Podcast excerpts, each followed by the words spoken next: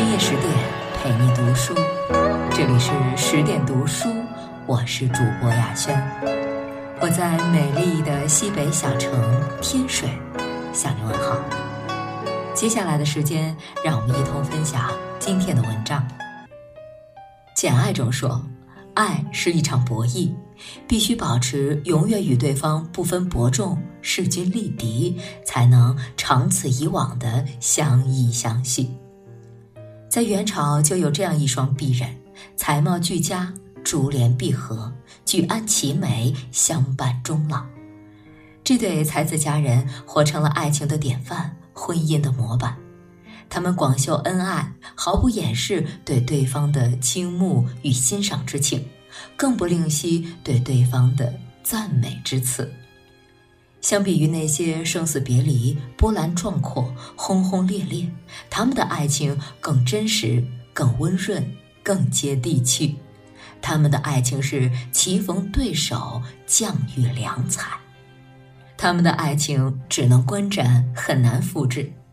虽然700多年过去了，品读他们的故事，依然满口生香，回味悠长。这对神仙眷侣就是管道升和赵孟頫。遇见爱情，天作之合。世间最美的爱情，莫过于在对的时间遇到对的人。相信爱情的人，迟早会和爱情相遇。他们是标准的相见恨晚，一对超龄的剩男剩女。其实用剩一字也许不真合适，用优秀和挑剔更恰如其分。女主人公管道升生于南宋末年，湖州吴兴人，字仲基。按照子女长幼排序，伯仲叔季，管道升排行老二，他上面确有其姐。父亲是当地名士管深，管家一族是管仲的后代，家境富裕。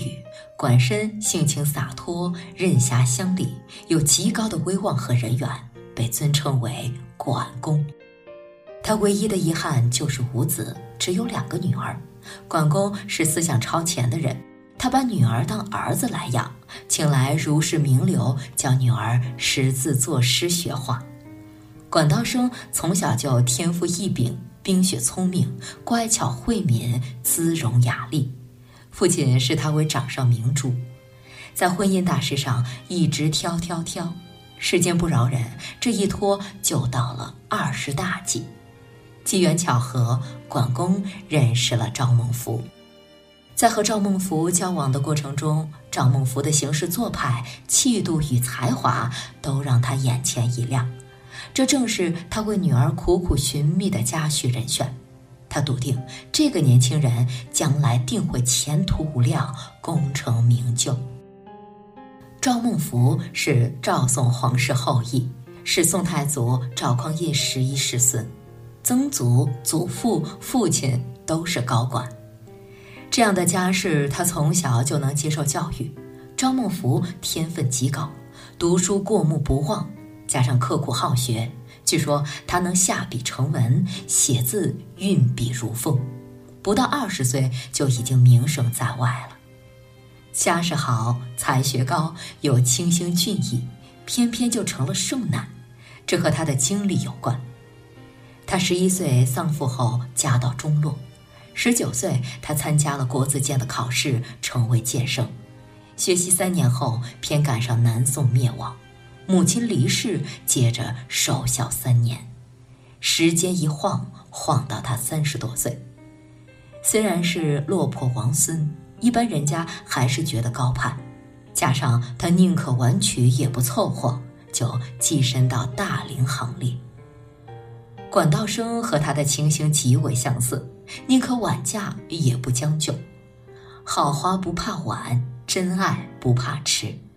冥冥之中好像是只为等你。这桩婚事由管公做主，双方都彼此倾心。就这样，2个年轻人喜结良缘，也开始了他们的幸福又波折的生活。伉俪情深，相互成全。幸福与年龄无关， 28岁的管道升嫁给了36岁的赵孟頫，这份迟来的爱是巧遇良人，佳偶天成。看过一句话说，婚姻是一局围棋，双方的段位越近，棋局切磋的时间就越长。这种段位包含了学识、修养、性格乃至出身等因素。他们是一对博学多才、喜闻善画的夫妻，丈夫是宝藏级别，神采秀逸，珠明雨润，照耀殿庭，这是忽必烈对赵孟頫的高赞。书画名家黄公望恭敬地说过，自己是松雪斋中小学生，他是通才加全才，因此被誉为元人冠冕。妻子是十项全能，众多角色也都胜任有余，她是最贤的妻。如果赵孟頫是家里的顶梁柱，她就是家庭的定海神针。她把家务打理得井井有条，和赵氏家族的关系处理得和谐融洽，里里外外一把好手。家有贤内助，无后顾之忧，才使得赵孟頫在官场上顺风顺水，直接被元仁宗封为魏国公，管道升受封魏国夫人。她是最才的女，夫妻两个在生活上情色和鸣，在艺术上也是志同道合。赵孟頫这样夸赞妻子，道升素爱笔墨，每件与尺幅小卷，专意仿摹，落笔秀美，超逸绝尘。此卷虽是小景，深得爱香疏影之志。绘画上，管道升以画墨竹见长，建工山水佛像，水竹图现存于北京故宫博物院，竹石图收藏于台湾故宫博物馆。书法上，管道升更是得到了赵孟頫的指导，精工小楷和行书。世人将她和东晋的女书法家惠夫人并称为书坛两夫人。最荣耀的是，奉元仁宗之命，她书1000文成一卷，连同丈夫赵孟頫书6体为6卷，儿子赵雍也书1卷，一并被送秘书监，装帧收藏，按国宝珍藏。元仁宗无不骄傲地说，令后世知我朝有善书妇人，且一家皆能书，以其事也。在当时，管道升的书法名气一点儿也不输丈夫赵孟頫，寸销片纸，人们争相购买。她是最良的母，管道升生育3子6女，她特别会教育子女，3代人出了7个大画家。《杨绛传》中，钱钟书的母亲对儿媳杨绛赞不绝口，夸她笔杆摇得，锅铲握得，在家什么粗活都干，真是上得厅堂，下得厨房，入水能游，出水能跳。管道升除了这些技能，还要加上一项外交才能。她深得皇太后的欣赏与喜爱，经常被邀请进宫，皇妃们都和她邀画邀诗。每次入宫，皇太后都起身相迎，这是了不起的礼遇，不但能得到丰厚的赏赐，还时常陪太后品茗聊天进餐。赵孟頫官至一品，和夫人外交不无关系。夫妻俩最善于从生活的琐碎里提取浪漫，从忙碌的生活中挤压出甜蜜，频繁地在圈里大秀恩爱。管氏恩爱这样秀法，操弄笔墨，故非女工，然天性好之，自不能易。且见吴松学，经此墨竹，为日既久，亦颇会意。一口一个吴松学，松学是赵孟頫的号，我的松学多甜腻。赵氏恩爱这样修法，山妻对饮，唱渔歌，唱罢渔歌，道气多。风定云收，终夜静，满天明月尽寒波。这是他和妻子对诗吟唱，谈禅论佛后发的感慨，速成小诗后赶紧发给朋友，让人家给点评，明摆着就是炫耀自己的恩爱。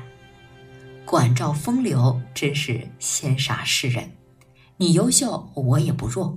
他们开启了婚姻的理想模式，相互扶持，共同进步，彼此成全。智解危机，你侬我侬。随着时间流逝，再浓的情也会搁浅，再美的爱也会疲软，这是人性的天然。他们也遭遇过爱情的波澜。这件事是被记录在蒋一奎所著的《瑶山堂外记》中。据传，身居要职的赵孟頫在50多岁时有了纳妾的心思。要阐述一点，赵的想法非常名正言顺。